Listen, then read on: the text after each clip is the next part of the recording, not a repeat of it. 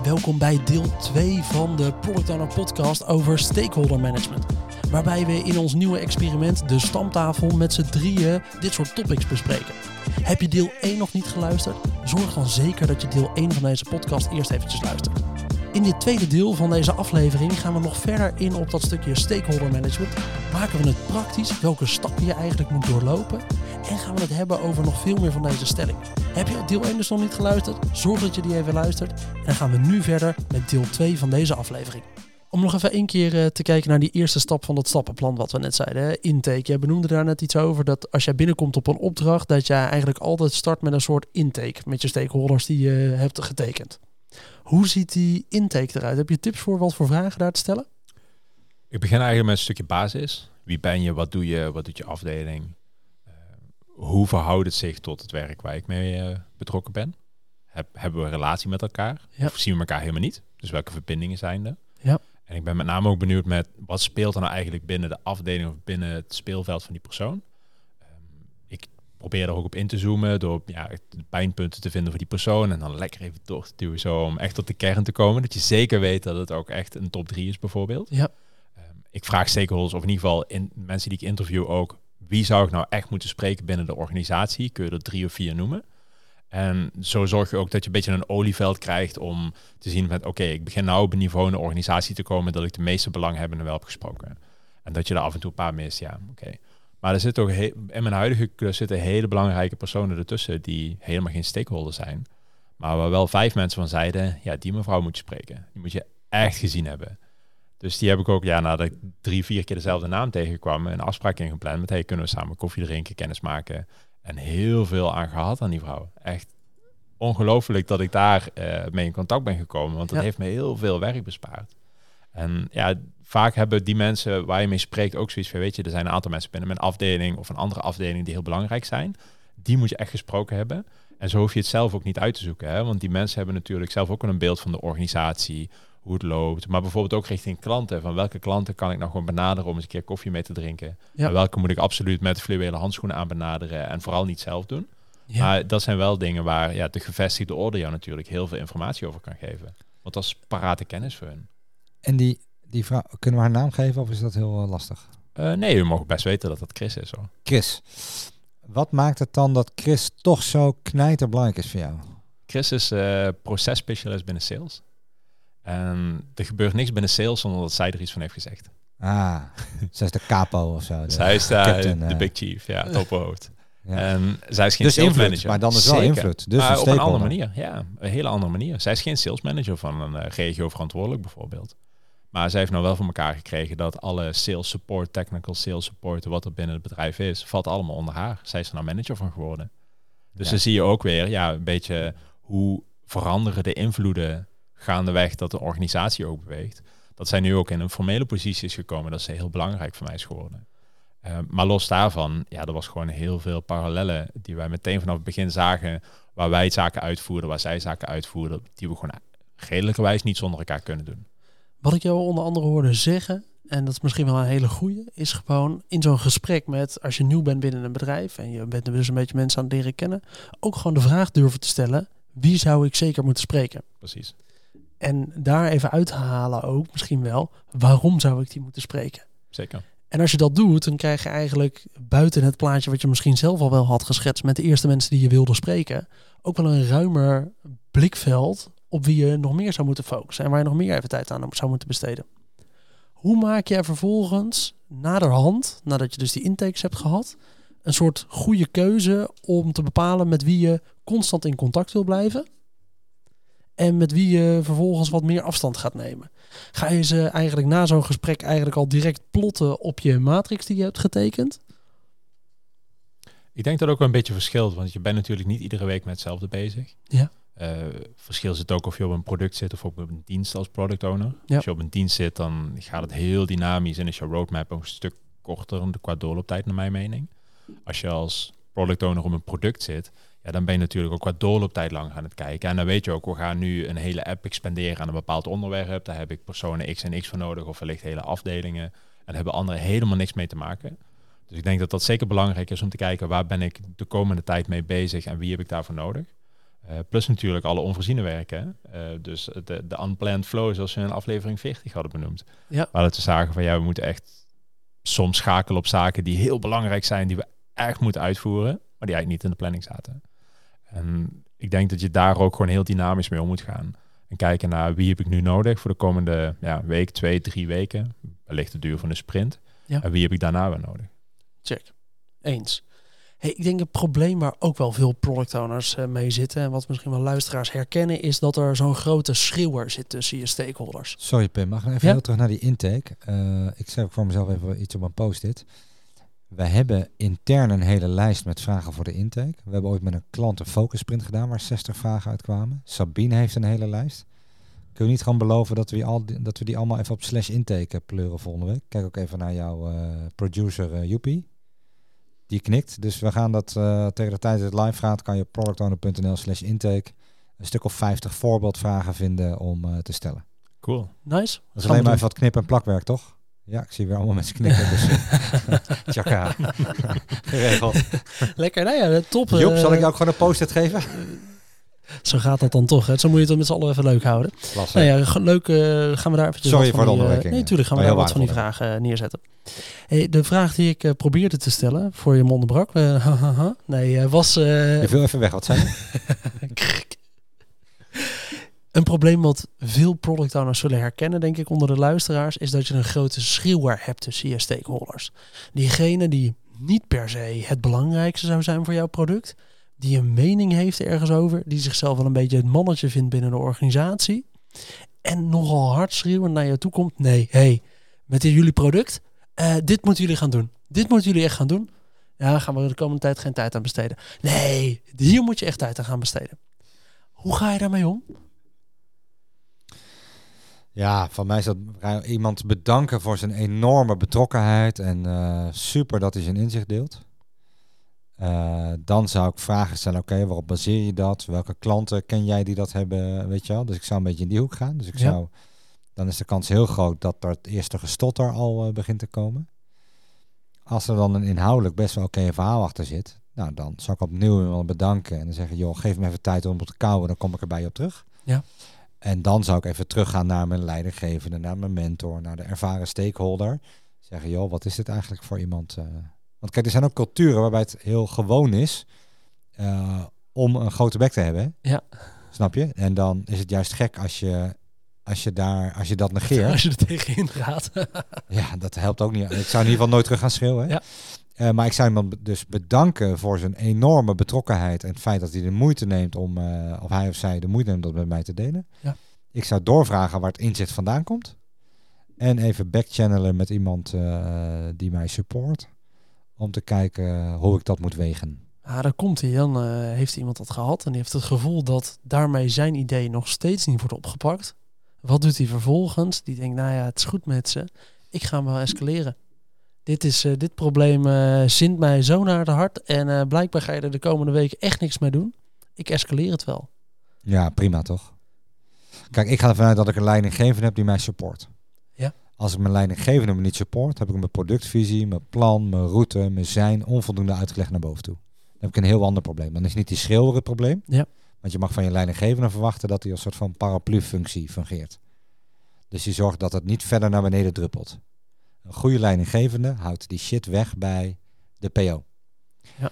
Dus als die schreeuwer escaleert en je krijgt dat soort van in je rug terug, dan is die schreeuwer niet het probleem, zeg maar. Snap je? Dan is dat je relatie met je leidinggevende. Zou ik dat open bespreken. En zeggen, joh, ik had eigenlijk wel wat steun verwacht en heb ik het dan niet goed gedaan, whatever. Weer vragen stellen. Ja. En dan zit hij meer daar. Maar niet, niet alleen je leidinggevende. Hè? Stel je hebt een review en er zitten daar tien stakeholders bij elkaar. En een van die tien is een schreeuwer. Dan kun je ook prima naar die andere negen herleiden. Hè? Van hey, hoe zien jullie dit? Hoe, hoe staat het in het hele speelveld? En vervolgens gewoon, wat je ter- terecht zegt, joh, gewoon, gewoon vergelijken aan de artifacts die je hebt. Aan je productvisie, aan je roadmap. Hoe verhoudt zich dat tot de weg wat we in zijn geslagen? En waar we niet simpelweg in de achteruit zetten en 10 kilometer terugrijden om dan rechtsaf te gaan. Eens, al vind ik dat je van een senior mag verwachten dat hij dat kooltje uit het vuur haalt. Meens. Dat hij niet naar achter loopt, eh, naar achterleunt zegt, zo groep, eh, vind er maar wat van. En dan zelf onder tafel duiken. Ik vind, eh, ik, zou, ik zou persoonlijk zelf altijd dat gesprek willen Ja. regisseren. Ja, het is terecht wat je zegt, hè, want je creëert natuurlijk ook wat ruimte voor jezelf als PO. Om te zorgen dat je niet on the spot staat en verplicht bent om te antwoorden. Ja, Maar dus als ja, je net in de rol zit, go, goed idee, hè? Zeker, gooi het zeker. in de groep. Ja. Eens. Maar als, En kou er even op, ik kom erop terug. Dan kun je ook overleggen bij de juiste personen. Hè? En met een goed, correct en volledig antwoord terugkomen. Dus grote schreeuwer, nou ja, eh, als je er eentje hebt, dan heb je hier een beetje een soort aanvalsplan. Hoe je daarmee om moet gaan. Want ik denk dat het voor veel PO's echt een herkenbaar verhaal is dat je er zo eentje tussen hebt. ja, maar dus nooit negeren, nooit terugschreeuwen en nooit meteen gelijk geven. En niet wegduiken. Want dat is een andere, hè? dat is de makkelijkste natuurlijk. Als Ja. iemand begint te schreeuwen, eh, dodge it. En eh, Ja, ja, dan zit je nog steeds, ja, ze komen terug. begin van het einde. Ja. Gewoon duidelijk eh, blijven staan, je juiste vragen stellen. En proberen te achterhalen waarom het iemand nou zo dwars zit. Want wie Eens. weet zit er echt een hele goede strekking achter en heeft hij gewoon niet gezien wat jij nog niet hebt gezien. Eens. En ik denk dat als je eh, een stap naar achter doet als het spannend wordt in plaats van een stap naar voren. Ja. Dus de basishouding is nu een stap naar achter. Dan moet je misschien wat anders gaan doen. Ja, heb je het lastig als PO. Ja, dan wordt het geen leuke carrière. Eens. Hey, iets waar we het helemaal in het begin van de aflevering een beetje over hadden. Dat was dat jij iets zei, ja, je moet PR doen als PO. Ja, dat klinkt natuurlijk alleen al lekker, dat bekt wel goed. Maar er zit denk ik wel wat achter. Fijn dat je niet zelf bent, Pim. Ik was al bang dat ik het zou horen. Dit is een beetje als dat eh, verboden te lachen met die comines, weet je wel. Je mag niet hoesten. ik vond, hij bouwde echt zo op tijdens dat er zin opkwam. Toen dacht ik, voordat je hees begint te worden. Ik denk dat ik de volgende vraag kan raden. even een paar post-its vol niezen. Gadverdamme. Ah. Gaat Zo. nog Hey, we... we hadden het er in het begin van de aflevering al eventjes over. Toen zei jij iets over dat je PR moet doen als PO. Nou, dat bekt natuurlijk lekker, het klinkt wel grappig. Maar ik denk dat er wel iets achter die strekking zit. Want ja, je moet een soort relations opbouwen, die public relation opbouwen. En jezelf posi- positioneren als PO in een bepaalde situatie en binnen een bepaald bedrijf. Maar ja, aangezien je erover begon, Jordi, ik ben wel even benieuwd wat jouw kijk is op dat PR-bedrijven als PO. Ik denk dat het heel belangrijk is om de juiste mensen jou weten te vinden. Ja, En de juiste hoeft niet per se te zijn stakeholders, maar ook mensen die informatie hebben waar je iets mee zou kunnen of moeten. Ja. Ehm, ik vind daarnaast de taak van een PO om aan alle kanten eigenlijk informatie te verzamelen. Stakeholders, de markt, de klanten, potentiële klanten bijvoorbeeld. Ja. Ehm, mensen intern sales, marketing. Dus allemaal informatie die verzamelt om vervolgens om te zetten naar productvisie, roadmap en te werken naar wat kunnen we nou bouwen zodat het echt een kick-ass product wordt. En ik denk dat je daar heel belangrijk bent als PO, omdat klanten jou zien als zijnde dat is de gast die zorgt dat wij een product hebben wat echt ons probleem oplost. Maar dat ook de organisatie vertrouwen erin heeft. Dat jij de persoon bent die ervoor zorgt dat de omzet komt door dat product te bouwen. En niet alleen maar geld in eh ja, het riool verdwijnt en eh, er een product is wat niet past of nooit afkomt. Check, check. Jochem, hoe zie jij dat als eh, jezelf positioneren als PO binnen een bedrijf? Ja, dus ik denk dat je als PO heel veel aan PR moet doen, maar met name voor je product. Ja, Dus ik vind je een productambassadeur en niet een ambassadeur van jezelf. Ik denk dat je, eh, kijk, als je, weet ik veel, stel je bouwt de app Flitsmeister. Nou, ik gebruik hem zelf bijna nooit, want ik rijd niet zoveel meer.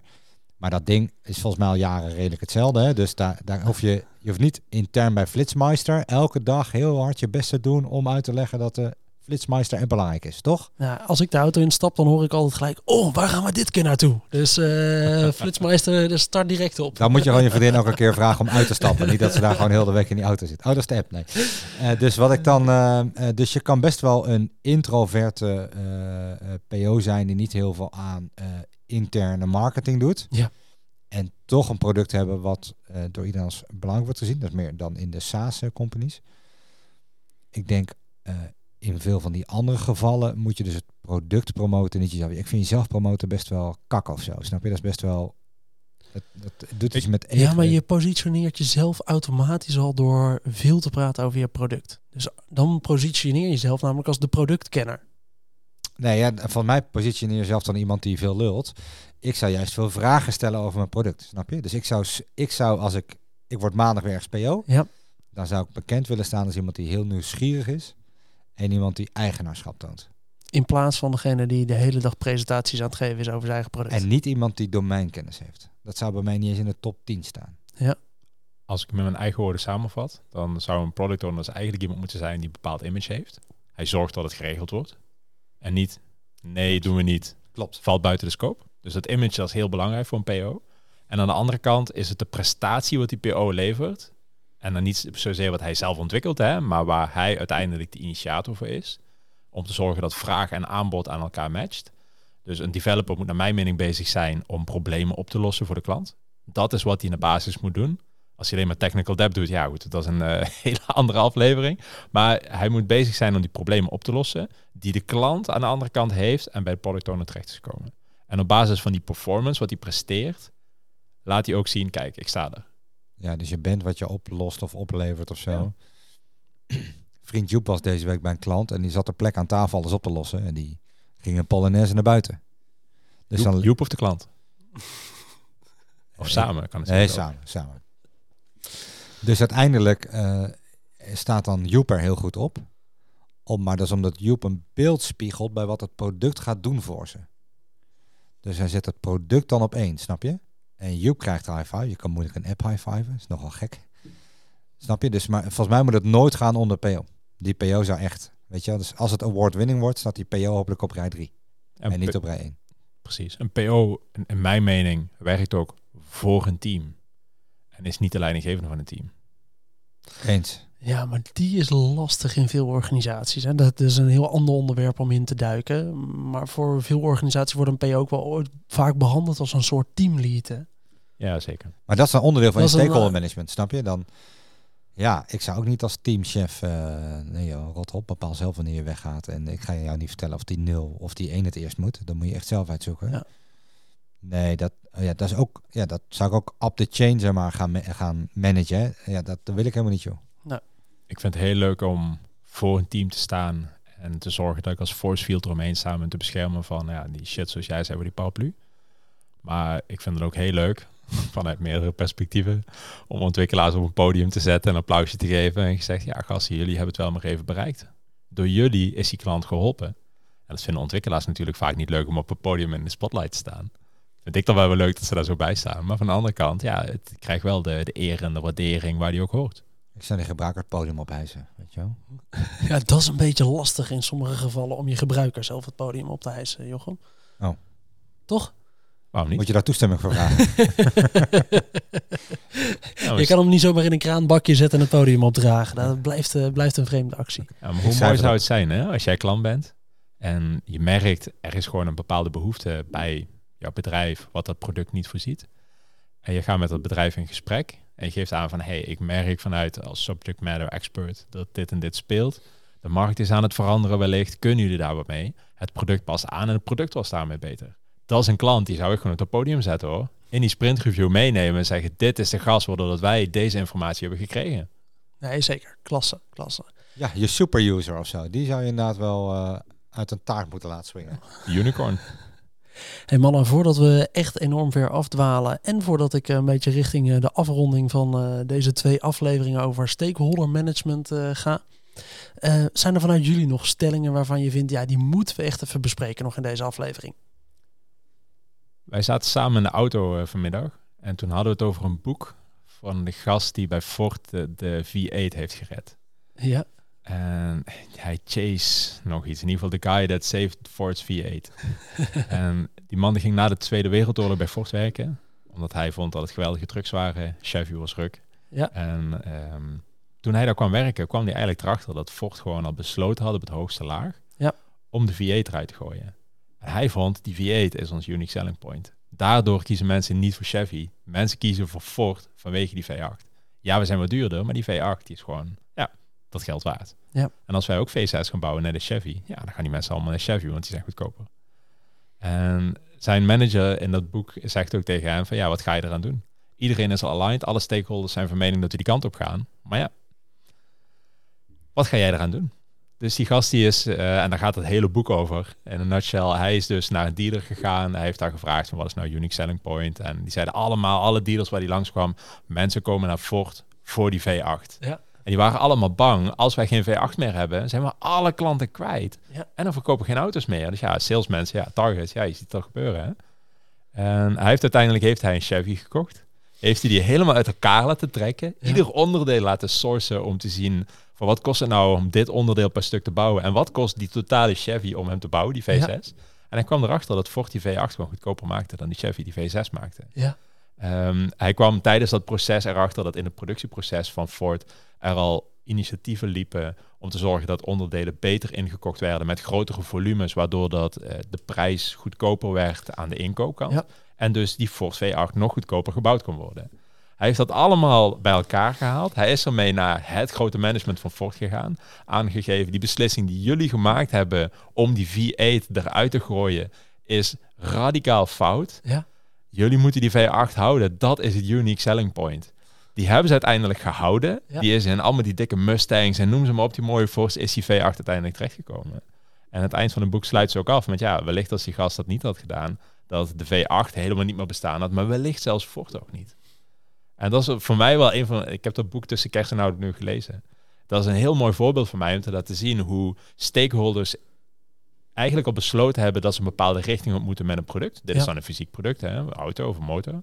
Maar waar de markt wellicht een hele andere vraag of behoefte heeft. Of dat juist wat ze denken bij eh, de, de fabrikant, dit is ja, voor ons klaar, dat gaan we niet meer doen.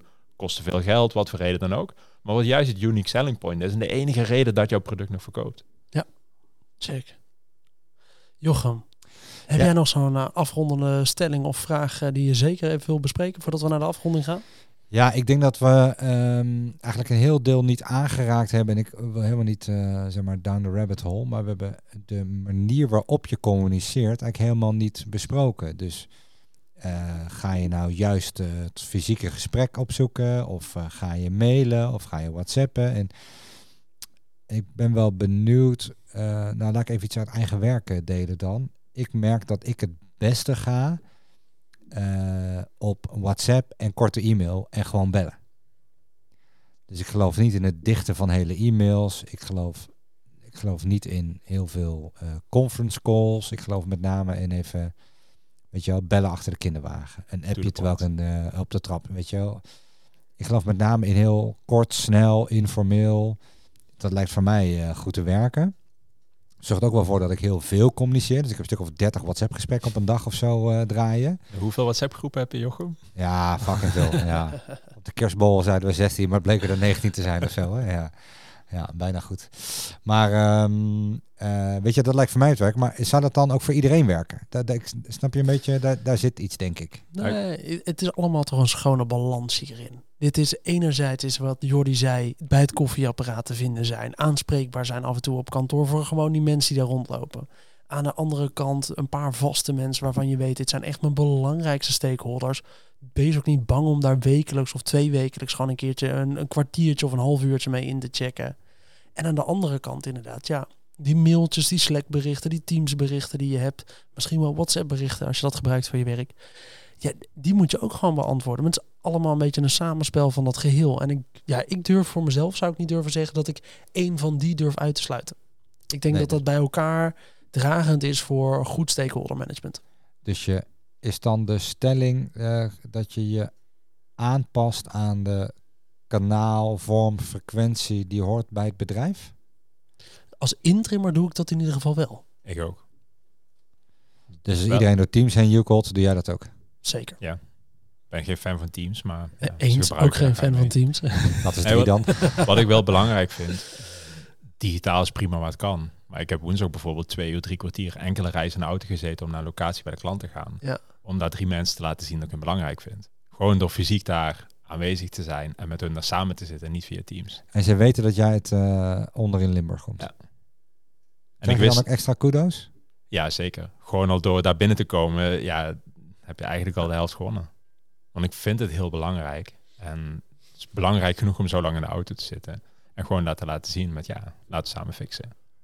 Ik kreeg van een van de mensen daar terug, je hebt hem vanmiddag gezien, dat Ja. hij naar uh, Jouro was gereden vorige week, of twee weken geleden, om even met iemand koffie te drinken. Hij zei, en, ja, het is idioot dat je zo lang rijdt om even een kopje koffie te drinken. Maar juist door te laten zien met, ik kom helemaal hier naartoe voor jou, omdat het voor mij ook belangrijk is. Ja, ik denk dat dat een boodschap is die je gewoon niet in woorden, in e-mails of in Teams chats kunt, eh, kunt laten beschrijven. Eens, die voel ik volledig. Klasse.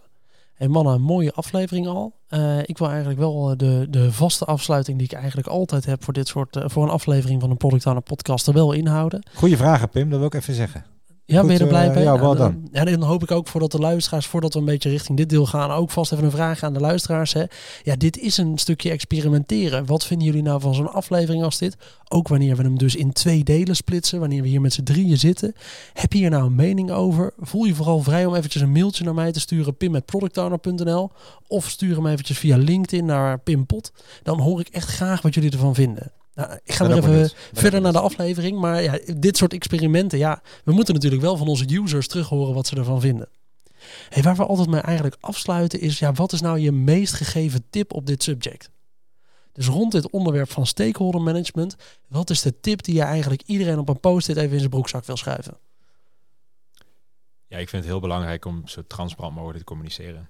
Ja, Van dit is de pijn die ik merk binnen het bedrijf waar ik tegenaan loop. Dit krijg je niet opgelost.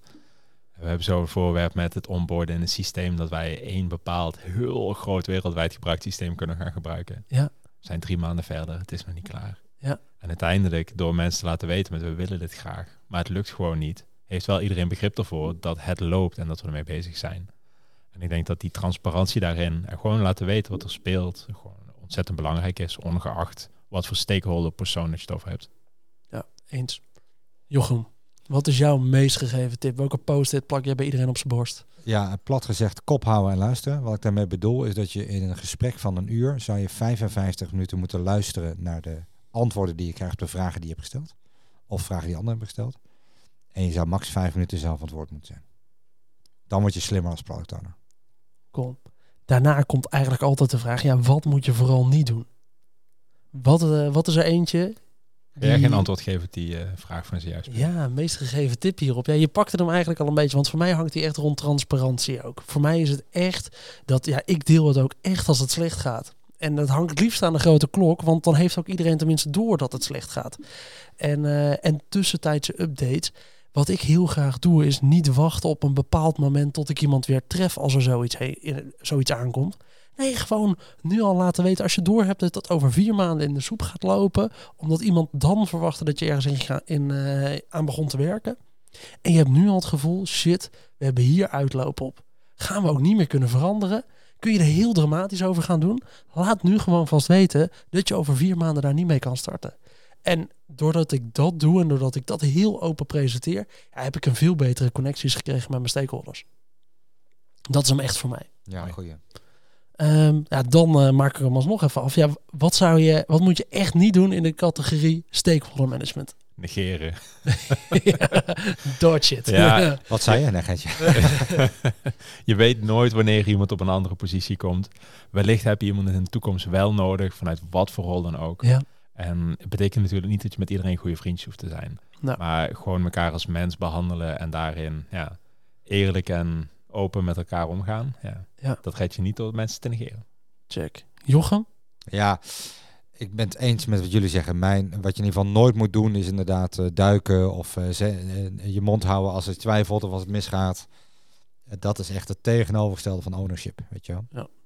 Dat zou ik nooit doen. Nee, hetzelfde geldt voor mij trouwens een beetje met je mailbox. Ik heb nog wel eens de neiging om een mailtje waarvan ik denk, ja, net niet belangrijk genoeg. Moet ik het nou wel even beantwoorden? Even op Mark Unread laten staan. Dan ergens een beetje onder in mijn e-mailbox laten schoffelen.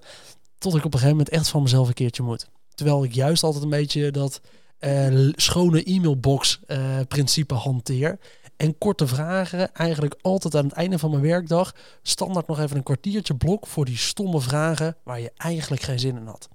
En dat is ook echt een stukje stakeholder management, want ook die mensen die iets minder belangrijk zijn, maar die wel de moeite hebben genomen om jou een mailtje of een Slack-bericht of een Teams-bericht te sturen, plan even aan het einde van je dag een klein kort blokje om dat soort stomme vragen gewoon te beantwoorden. Want daarmee zorg je echt dat je een beetje betere relatie opbouwt met dat soort mensen en dat mensen zich gehoord voelen. Want mensen die zich ongehoord voelen, ja, dat zorgt uiteindelijk voor de meest rare discussies en eh, vervelende Nice. irritaties. Ben voor mailbox heb ik nog wel een leuke. Ja, Ik eh, krijg gemiddeld 150 tot 200 mails per dag. pardon? Gewoon niet doorheen te komen. Dus ik heb... eh, Jezus Christus. Ben jij zelf de klantenservice? Ja, ik weet het ook niet. Alle sportvragen gewoon bij mij binnen. Klantenservice.jordi.nl. Nee, wat, wat, wat ik zie is dat er heel veel klanten mailen waar eh, ja, het over internationale zaken gaat, waar gruwelijke volumes bij zitten en nog veel mensen in die mails zitten. Ja. En ik merk dat daar gewoon ontzettend veel mails van binnenkomen die ook echt belangrijk zijn. Ja. En wat ik daar zelf in heb gedaan, en daar ben ik naartoe. ehm, ik heb een aantal regels in Outlook ingesteld. Als ik bijvoorbeeld in de CC sta, dan kom je in een bepaald mapje. Ik heb een aantal mensen, een aantal onderwerpen die ik heel belangrijk vind. Die zet ik in een escalatiemapje. Dat ik weet, dit is een escalerende e-mail. Wat belangrijk is, waar ik wat mee moet. Of prioriteit geven een naam. Daar kijk ik altijd naar. En verder doe ik aan het eind van de dag, loop ik de mailbox door. En dan kijk ik, waar moet ik wat mee doen? En die zet ik in een mapje Action Required. En als ik Outlook open, opent hij niet de inbox, maar het mapje Action Required. Want dat zijn de dingen waar ik wat mee moet gaan doen en mee ga beginnen. En dat zijn de eerste die ik oppak. En daarna ga ik pas naar de andere mails kijken die in de inbox zijn gekomen. En als iets echt belangrijk is, ja, mensen bellen via Teams, eh, sturen berichtjes, bellen je telefonisch, zoek je wel op. En dan weet je van, hey, dit heeft meer prioriteit. Wellicht moet ik die ook in die prioriteitenflow meenemen in de mailbox. Ja. En dan doe je mail een beetje automatiseren. En daarmee zorgen dat je ook echt bezig bent waar je mee bezig moet zijn. Ja. Ja, Jordi wel zitten elkaar echt aan te kijken, what the fuck. Nee, nee, nee, maar ik weet dat Jordi zo is. Want Jordi doet dit echt. En Jordi bouwt gewoon voor alles gewoon een flow op. Waarmee hij gewoon zichzelf echt veel tijd bespaart. Dus ja, de- het is wel klasse. Het kost namelijk initieel altijd veel werk om dat soort stomme dingen op te zetten. Dus je stelt het altijd uit. Maar als je het doet, als je weet dat je zoveel e-mails krijgt, hij helpt dit wel enorm om je werk gedaan te krijgen. Mannen, ik vond het echt eh, leuk om hier zo met z'n drieën te zitten en eh, zo'n onderwerp eh, door te akkeren. Eh, wat mij part gaan we het vaker doen. Eh, ik ben heel benieuwd wat de luisteraars ervan vinden. Ja, ik ook. Ik, Ik, ook. ben benieuwd wat jullie ervan vonden. We gaan het er zo eens eventjes eh, nog een, mooi nagesprek over hebben. Ehm, in ieder geval leuk om gedaan te hebben. Dus eh, dank jullie wel eh, om met z'n tweeën als gast hier te komen gaan zitten met het experiment. Dankjewel mannen. Leuk dat ik mag komen. Ja, leuk. Eh, als mensen vragen hebben naar aanleiding van deze aflevering, kunnen ze jullie natuurlijk bereiken via LinkedIn. Dat is eh, Jochem Nui en eh Jordi Koppenhagen via LinkedIn. Dan wil ik de rest van de luisteraars ook weer bedanken voor het luisteren naar deze aflevering van de Product Podcast. Vond je dit nou een leuke aflevering? Vergeet dan niet om een review achter te laten in je favoriete podcast app. Heb je nog vragen of opmerkingen voor mij naar aanleiding van deze aflevering? Stuur me dan vooral een mailtje op pim.productowner.nl of via LinkedIn. Dat is Pimpot. En dan hoop ik dat je de volgende keer weer luistert. Tot dan!